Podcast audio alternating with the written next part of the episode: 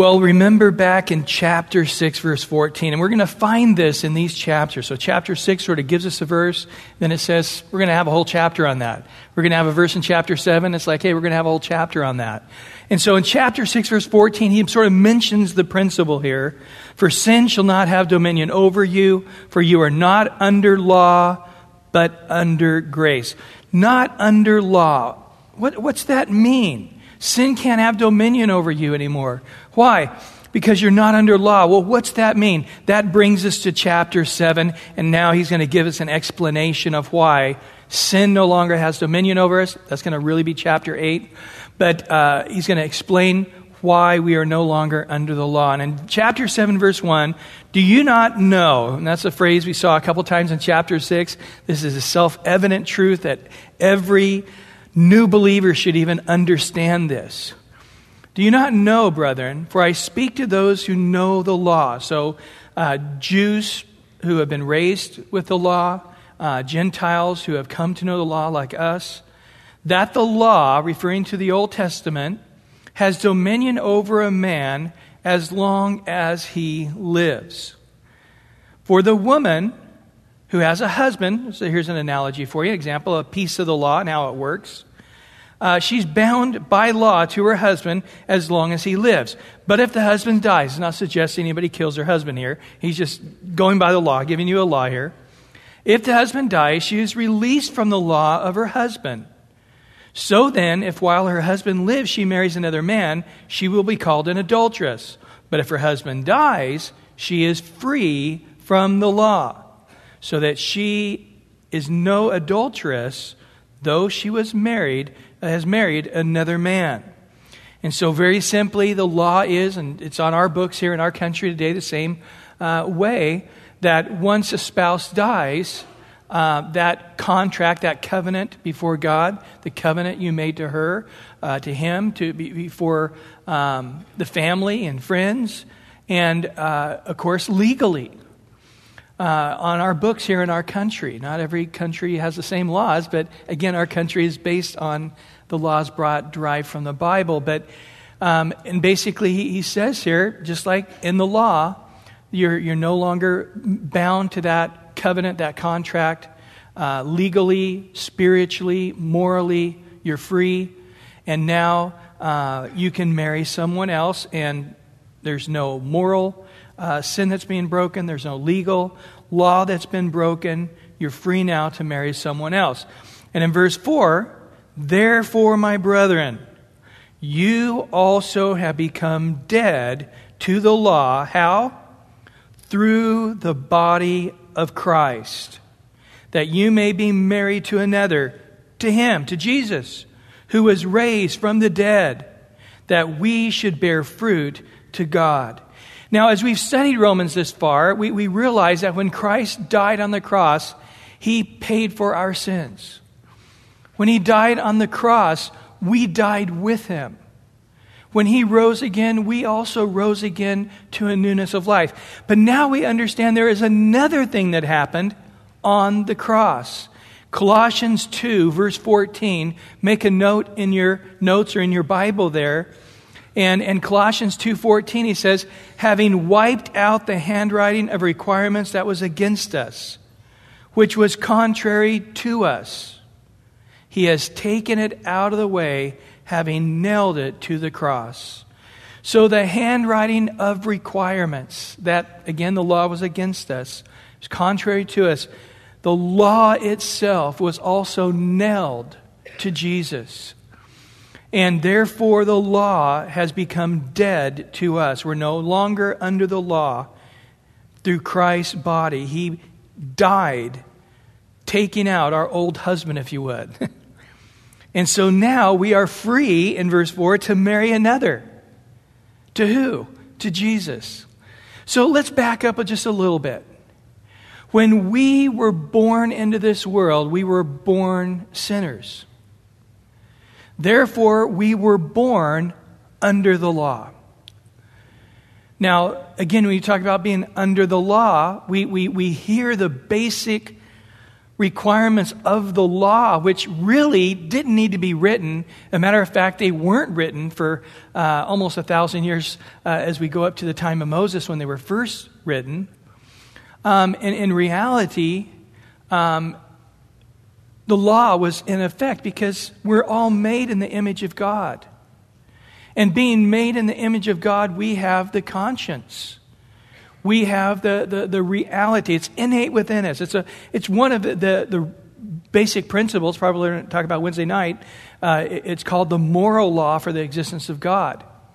That every human being on the planet has the same moral law. Now, maybe defined differently by a corruption of culture, maybe defined differently by the corruption of man, but it's the same. Wherever you go in the world, you could go to a little tribe of people out in the middle of the Amazon rainforest that's never seen anybody besides your own tribe. And you will find that every human being knows it's wrong to lie, it's wrong to steal, it's wrong to rape, it's wrong to commit adultery. We know these things, they're in our hearts. And even as a small child, when we stole something, there was a sick villain in us. We knew it was wrong. We cheated on that spelling test in second grade, and oh, we just couldn't eat. We couldn't sleep. We were just in so much pain and acting out, and we frustrated, and we didn't know how to understand it, but we knew something wasn't right. And God wrote it down in the law. He wrote it for us to make it clear to us. If you would, it was a mirror for us. Before the mirror came, you know, I, I, can look at you and, you know, you don't have a mirror and I'm looking at that smudge on your cheek and your hair all out of whack. And, you know, I looking at you and you and you, you know, everybody without a mirror, we all look pretty scruffled. I'm assuming that if I could see myself, I'm looking like you. And sure enough, the mirror finally comes along and I look going, oh boy, it was worse than I thought. Um, And the law, if you was, was a mirror to, to help us to see. And, and what did we discover? The law says, don't lie. Ooh, I have lied. But boy, I'm never going to lie again. Are we going to be able to succeed in that? No. We did again. And the harder it seemed I said, I'm never going to lie tomorrow, I'm going to make sure I don't lie the whole day, I seemed to lie more yesterday than I did the day before. I'm not going to lust. I seem to do it more. The more I heard, the harder I try to stop, the more I seem to do it. The, the, the law itself, we're under it. I, I know I shouldn't lie, steal, kill, at least hate in my heart, or commit adultery, or at least lust in my heart as unto adultery. I, I know those things should not be happening, but I'm under the law. I, I can't break loose. I can't get away. I, I can't change that. And so we, we realized that we were under the law because of our sin nature. And so, really, if somebody were to come to you and say, I'm your best friend, well, how is it? I didn't steal from you. I haven't lied from you. I haven't killed anybody around you. I haven't committed adultery with your wife. I, you know, I'm your best friend. I mean, what do you think about that? Is that the definition of your best friend? No, it's, it's under the law. It's ugly. You're like, you haven't stole from me and you're my best friend? You, you, you, know, just the fact that you say you haven't stole from me makes me think you're pretty weird. But in reality, what do we want? We want to bust loose and, and not be under the law anymore. We don't want to not steal, but we want to give. We want to not lie, but we want to just flood them with the truth. We don't want to just not commit adultery. We want, we want to be this pure person that brings them blessings, not this perverted guy hanging around. You're looking at him weird, going, man, what are you doing? You know, we, we, we want to be free, but we couldn't. We were under the law. We were kept under the law. And, and so the reality was is that there was no way we could get away from the reality of our sin nature and we're kept under the law. But Jesus Christ came. He took our transgressions, our iniquities, that old sin nature, and He crucified it. And we died. And we raised again to a newness of life we saw in chapter 6. That's what baptism represents. And not only that, but when we raised from the dead, guess what we also discovered? We're no longer under the law. The law doesn't apply any longer because it's not a, it's not a matter of am I using God's name in vain? I'm wanting to praise Him and worship Him. It's not a matter of do I not want to steal from you. I just want to bless your life and serve you and give to you and care for you and pray for you. What's happened? I'm born again. I'm a new creature. That old law has been done away with, with, at the same time with the body of sin that's been done away with. What's the answer then? The answer is to get remarried immediately. to get remarried to who? Look again in verse 4. To marry another who? Jesus, who was raised from the dead, that we should bear fruit to God. Now, understand, guys, that there is no way to bear fruit unto God by the law. Now, again, if you have not come to this conclusion, you have not yet begun to live a successful Christian life. And that is that the power of the law is one thing, and that is to show us we are sinners. In 1 Timothy 1, it says, The law is good if you use it rightly. Understanding the law is for sinners and not for those who have been made righteous. The law has one thing it can do and show us that we're sinners in need of a Savior. But the law you got to understand, even to this day, all the law can do is suppress evil.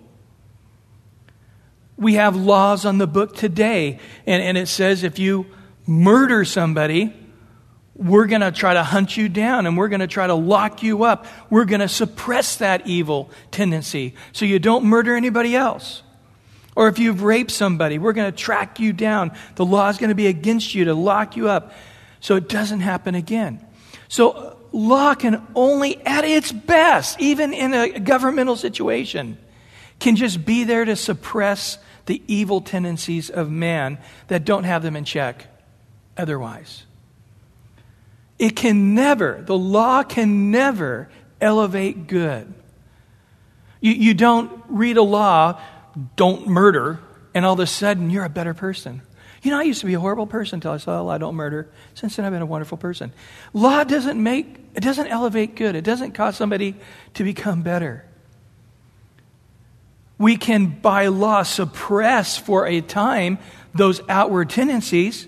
So we arrest the guy for murder. We put him in prison to, to keep him from murdering people, at least outside the prison. But as soon as he gets out of prison, what's all our fear? That he's the same person. We, we locked him up, we incarcerated him so he wasn't able to act on those tendencies. But now that he's no longer in prison, he's back on the streets, we, there's a good chance he'll act on those tendencies. Put the rapist in the, in, the, in the prison, and yeah, he's not raping women, but we're afraid once he gets released back on the streets, he's going to rape women again. Why? Because we understand that law can suppress, sort of, but it, in many cases, it's just sort of putting pressure on the volcano that just once it does have a chance to explode, it's really going to explode, right? Because the real issue is the heart. The real issue is how do I get the murder out of the heart? How do I get the, the rape out of the heart? That's the issue. And so uh, understand one other important thing about law in the governmental setting. Suppressing evil with law only works when the punishment fits the crime. And in many countries today, especially Europe, especially here in America, we have become so liberal in our stance on crime and criminals. The, cri- the punishment doesn't fit the crime in most cases. Therefore, the evil tendency of man, the law has no effect. For example, you say, well, um, I, I, I, really hate this guy. He really stole a bunch of money from me. He burned me. He, he you know, lost everything because of him. I really want to murder the guy. And you say, well, okay, what would happen if I murder him? Well, number one, I got to get caught. And I've watched a lot of CSI and stuff and, you know, rubber gloves and get rid of it. And, you know, I, I think that, you know, I, I, I might be able to, to do the perfect crime. So, number one, I, I've, TV has really educated me on this stuff. I could give it a try. Number two, I got to get caught. Okay? And, and I just simply say, um, I, I, won't talk to you anymore. I want my lawyer. And, and so now you, you're going to have a hard time getting evidence on me. But you finally get evidence. You take me to court. You know, it, it's, it's a real science today. I mean, you, if you get lawyers and slick people to lie for you and stuff, you, you know, doctors and psychologists and all, you, you can come up with a pretty good defense. And, and even then, you got to get 12 people that have been educated by a pretty liberal education to come up and say, yeah, we, we think the guy's guilty. And so, you know, there's a pretty good roll of the dice there. I think the odds are, are pretty good in my favor. Unless you're innocent, then you'll probably be found guilty, or you're poor, you can't do all the fancy dancy uh, lawyer and stuff, and then you're in trouble. But, but I do get caught, and I realize the evidence is against me. I'll plead out. You know, to save the, the, the city $500,000 taking me to court. I'll plead out, and they want to plead me out for 20 years. Which means, as in California, most states, it's one good day of behavior, get one day off. So that means 10 years, but there's some other things you can do, even shave that off. I, I could probably, with a 20 year sentence, get it down to seven years if I get caught, if I get tried, if, if, if, if, if. Worst case scenario, seven years. I hate the guy, seven years is worth it. I'm going to give it a try. It's not a punishment fitting the crime. And even if it is a death sentence, it won't be done speedily. And again, if you go back and read the scriptures uh, on the governmental part, it has to punishment has to fit the crime, and the punishment has to be swift. And when those two things are not done, the law really has no effect, even in a governmental set. That's sort of on the side note there. Probably is for you first service people because you're much more intelligent than the rest of the services. But either way, going back eh, to the topic here at hand, to understand this that when Christ raised from the dead, or when, when he conquered the law, we're free now. We're dead to our old husband, this law, that we were sort of born into this marriage under the law. We need to now, what's the answer? Go back to the law and the law to elevate good in my life? a bunch of rituals and restrictions and regulations and religions.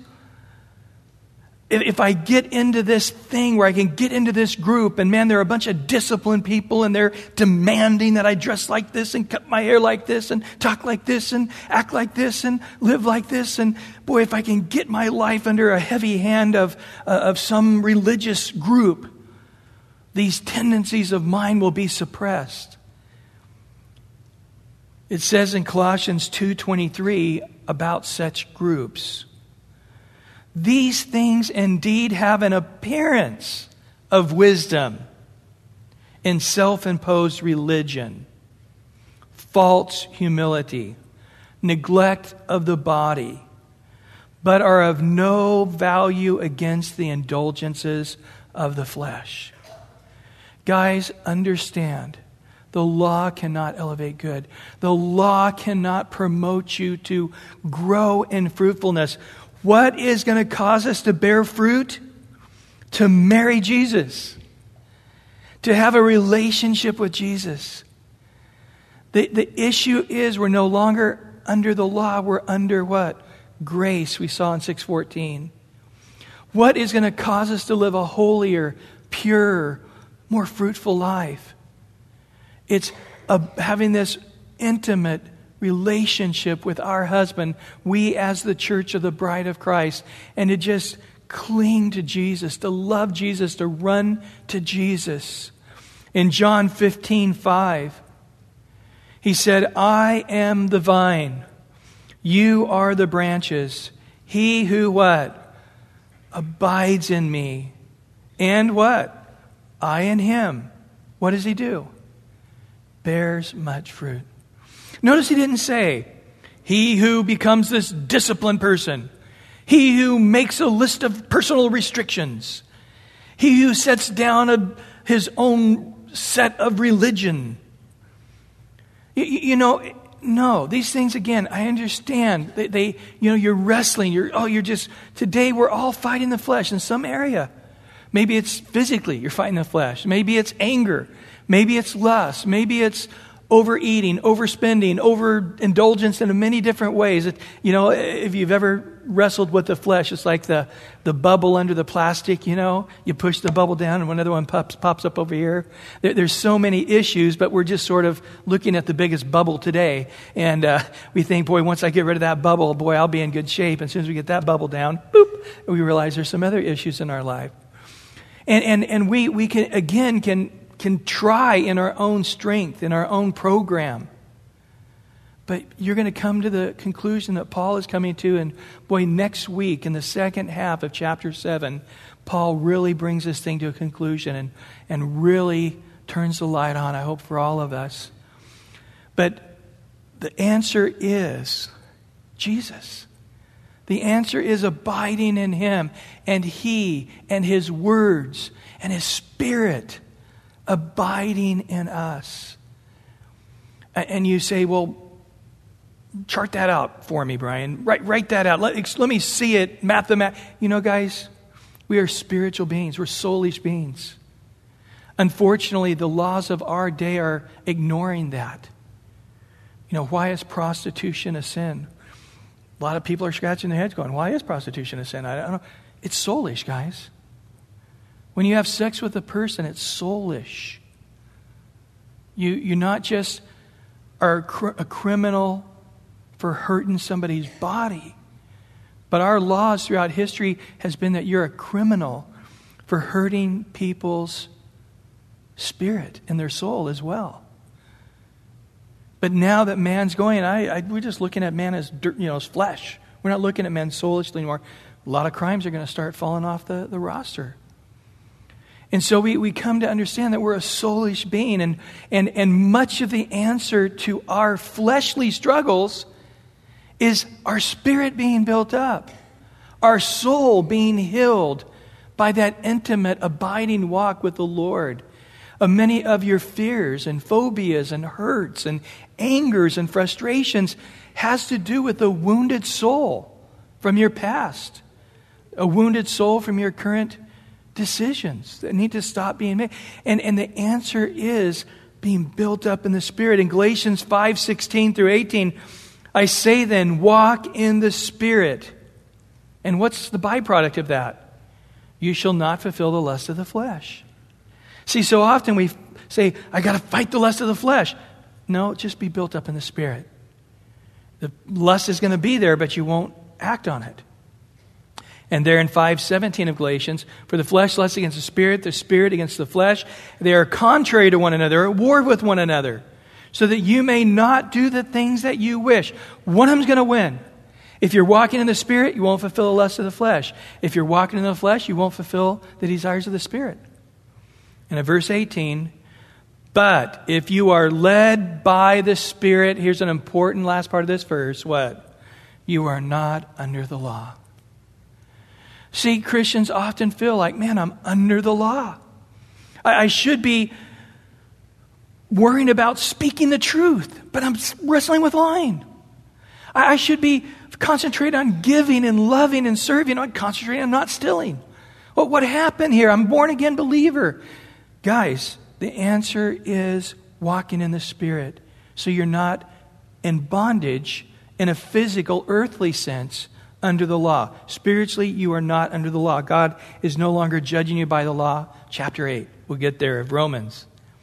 And another verse here in Galatians 5 22 to 23.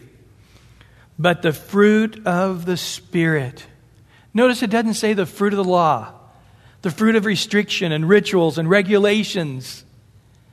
But the fruit of the Spirit is what? Love, joy, peace, long suffering, kindness, goodness, faithfulness, gentleness. Here's a big one. We're talking about fighting the flesh. What? Self control. And what do we find in the conclusion? Against such, there's no law. Why? Because all these things are above the law, aren't they? They're not under the law. All these things are, it's irrelevant. The law becomes irrelevant. I don't want to say above the law. That's not quite the right term. But, but the, the law becomes irrelevant. Because if I'm loving you, I'm definitely not stealing from you. If I'm, if I'm loving you, then I'm not lying about you. You see? And so, again, this is where we, we see the answer is in this abiding walk with the Lord. And so, we need to come to the same conclusion here that we now can bear fruit to God through our new husband, through the marriage and the intimacy and the abiding life with our new husband, Jesus. Well, in, back in Romans chapter 7, verse 5, for when we were, notice there, past tense, in the flesh, the sinful passions were, which were aroused by the law, were, past tense again, at work in our members. Notice what we bear fruit to in the law. We bear fruit to death. So in Christ, we bear fruit to God. In the law, we bear fruit to death. But notice here, and this is again Romans 8, when once you become a born again believer, you are no longer in the flesh. You wrestle with the flesh. You fight with the flesh. The spirit and the flesh, until the day we die, we're, gonna, we're in this battle. You say, Well, I feel like I'm in the flesh. You know what? When you're in the flesh, you don't even care about the spirit. I remember back in uh, junior high, I think it was, uh, my brother's friend woke me up on a Saturday morning and said, Brian, Brian, you got to see this. And, and he took me into where he had slept in one of the, the rooms, and, and there he showed me this trash can that had, oh, about three inches of vomit in it. And he goes, Smell it, smell it. And I'm like, What? And it was a lot of liquid. And he goes, Dude, can you smell that? I'm like, It's the worst smell I've ever smelled. He goes, That's alcohol, man. Last night was the first time I got drunk, man. I just, I just, you know, started, started throwing up in the toilet, and I thought, No, I, I know you're going to want to see this. And so there it is, man. And I mean, he was so proud. It was this amazing rite of passage. You, you, see, when you're in the flesh, the things of the flesh are joyful and triumphant. And, and, and you know, that guy in, in months following, every time he had a sexual conquest, would, you know, give me the, the, the latest update. And, and, and boy, he, he, he beat up people, he wronged women. He, he, the guy was a horrible guy, but there was no struggling for him. He was in the flesh and he had peace living in the flesh, even though he was accursed to everybody around him. You see, it's not so with us. When we give in to the flesh, we're grieved. If God's Spirit lives in you, you sense that grieving of the Spirit. We're wrestling with it. We say, Man, I was in the flesh. And, and uh, no, no, no, no, no, no. You weren't. You weren't built up in the Spirit. You weren't abiding in the Word and God's words abiding to you sufficiently to overcome your flesh, but you are not in the flesh. If you were in the flesh, you wouldn't be grieved right now.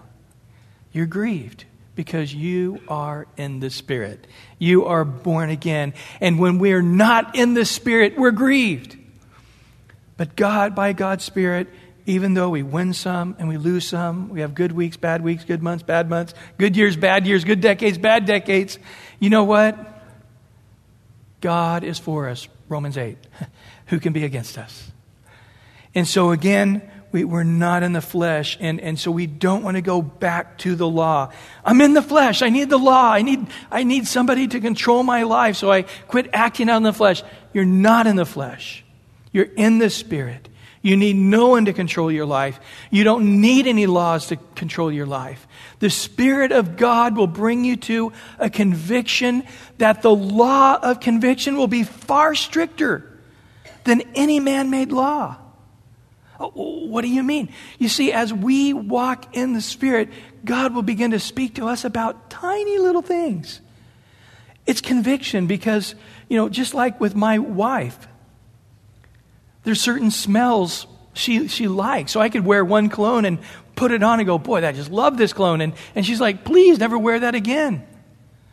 So I have a conviction that I don't wear that kind of cologne.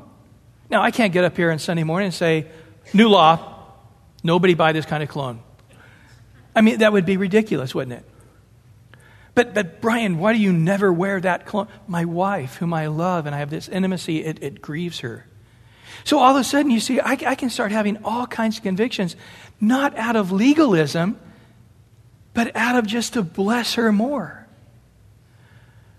So uh, I, I have these convictions of, of how to talk to her and, and, and how to, you know, hold her hand or buy her flowers or to, to do things that I would never do, like watch chick flicks, um, with her to bless her and, and act blessed that I enjoyed the movie equally as she did. All these things that I, I do, they're not, none of them feel like laws to me. Because of my love for her, they're, they're far stricter than the law ever was. But yet, the love of Christ constrains me to love him in a more stricter way than the law ever demanded. But it's out of a law of love.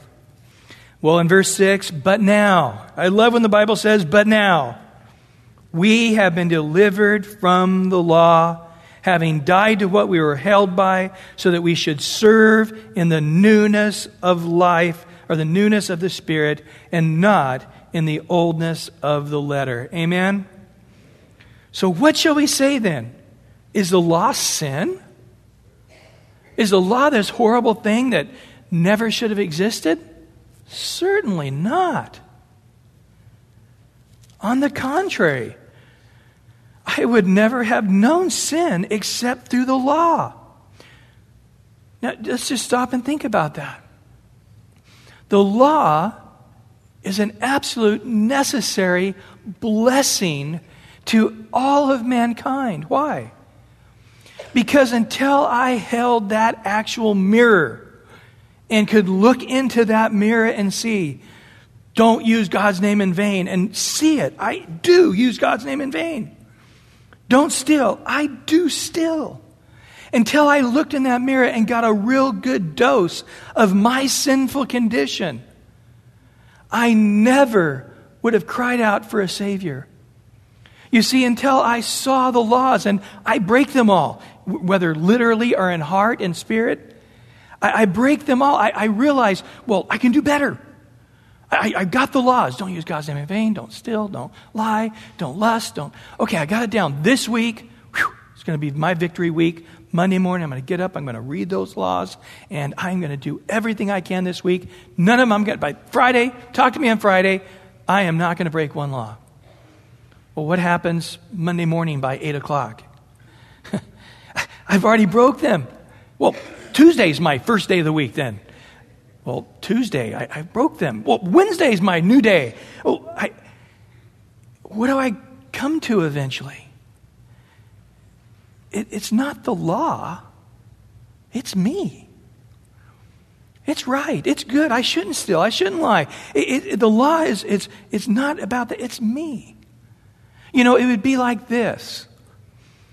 If, if you were out at the park playing and you had this little, oh, sting in your ankle, and sort of kept stinging and kept stinging, and you're like, man, it's hard to walk and it sort of hurts. I didn't sleep good. Well, I'm going to go to the doctor.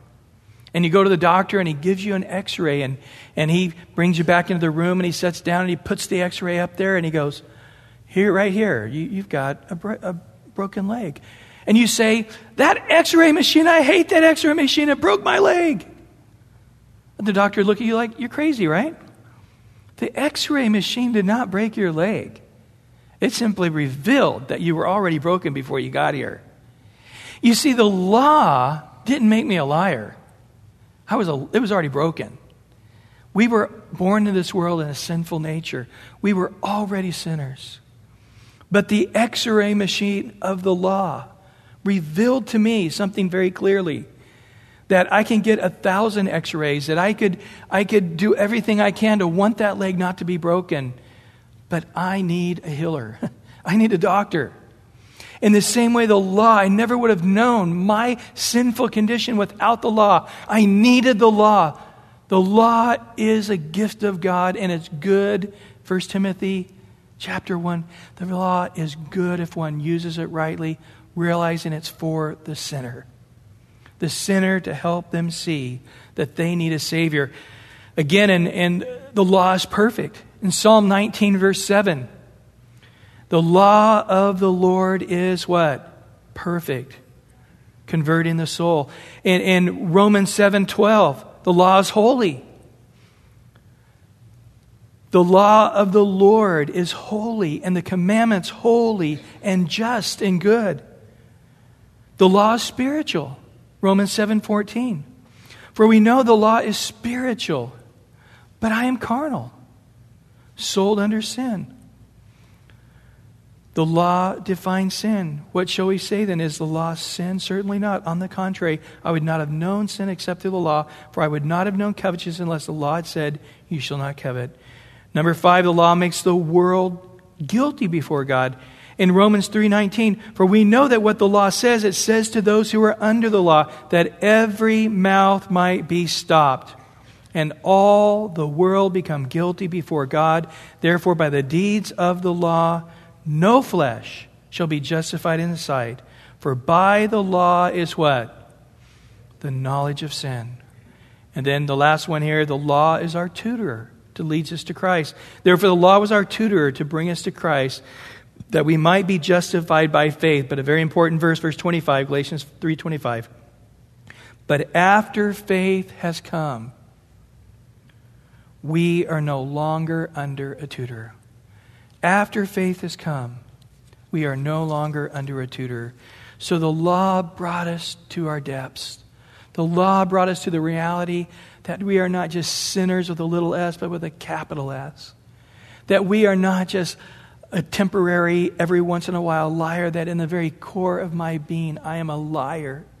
I am a lustful person. I am an angry person. I am a sinful, wicked person. And what's that bring me to looking into that mirror?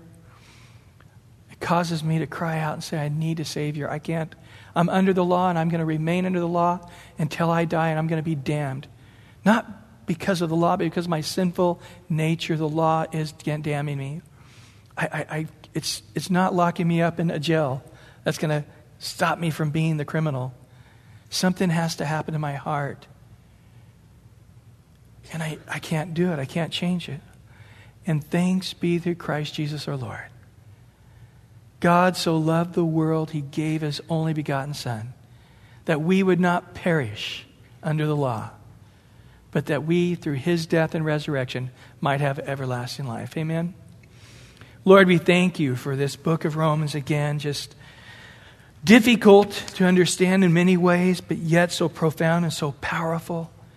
And we ask in Jesus' name that you would today just imprint upon us the deep reality of who you are, who we are that none of us have to leave here today in despair. That every one of us can leave here today victorious. How? By being married to you. And those who are married to you to be in an abiding relationship with you. Many are trying to just sort of do the Bible Belt Christianity, go to church and live however we want the rest of the week. It doesn't work. It becomes an empty, weak, hypocritical religion we have one way we live at church and appear a certain way around Christians, and then we have the real way we live when we're around everybody else. Lord, let such hypocrisy die. Let such religiosity die. And let us come to a place that we have a true, real freedom, being dead to the law, free unto grace, free unto bearing fruit unto God. If you're here today, just repent. Lord, forgive me of my sinfulness. Forgive me, Lord, through the death of your cross, through the blood that you shed, that my sins as a gift to me can be forgiven. Forgive me and cleanse me. And I purpose in my heart this day to not try to control my flesh by a law or a ritual or legalism, self imposed religion as an appearance of, of, of indulgence or to help against the indulgence of the flesh. But it's none, it's of no use. But I purpose in my heart to abide deeper in you, to abide deeper in your word, in prayer, in fellowship, in loving you, and worshiping you, and serving you. I surrender my life deeply into your hands. Your kingdom come, your will be done. In Jesus' precious name. And everyone said, Amen, amen. God bless you. See you back here tonight. a time of prayer and a time of worship and time in the Word. Bye bye.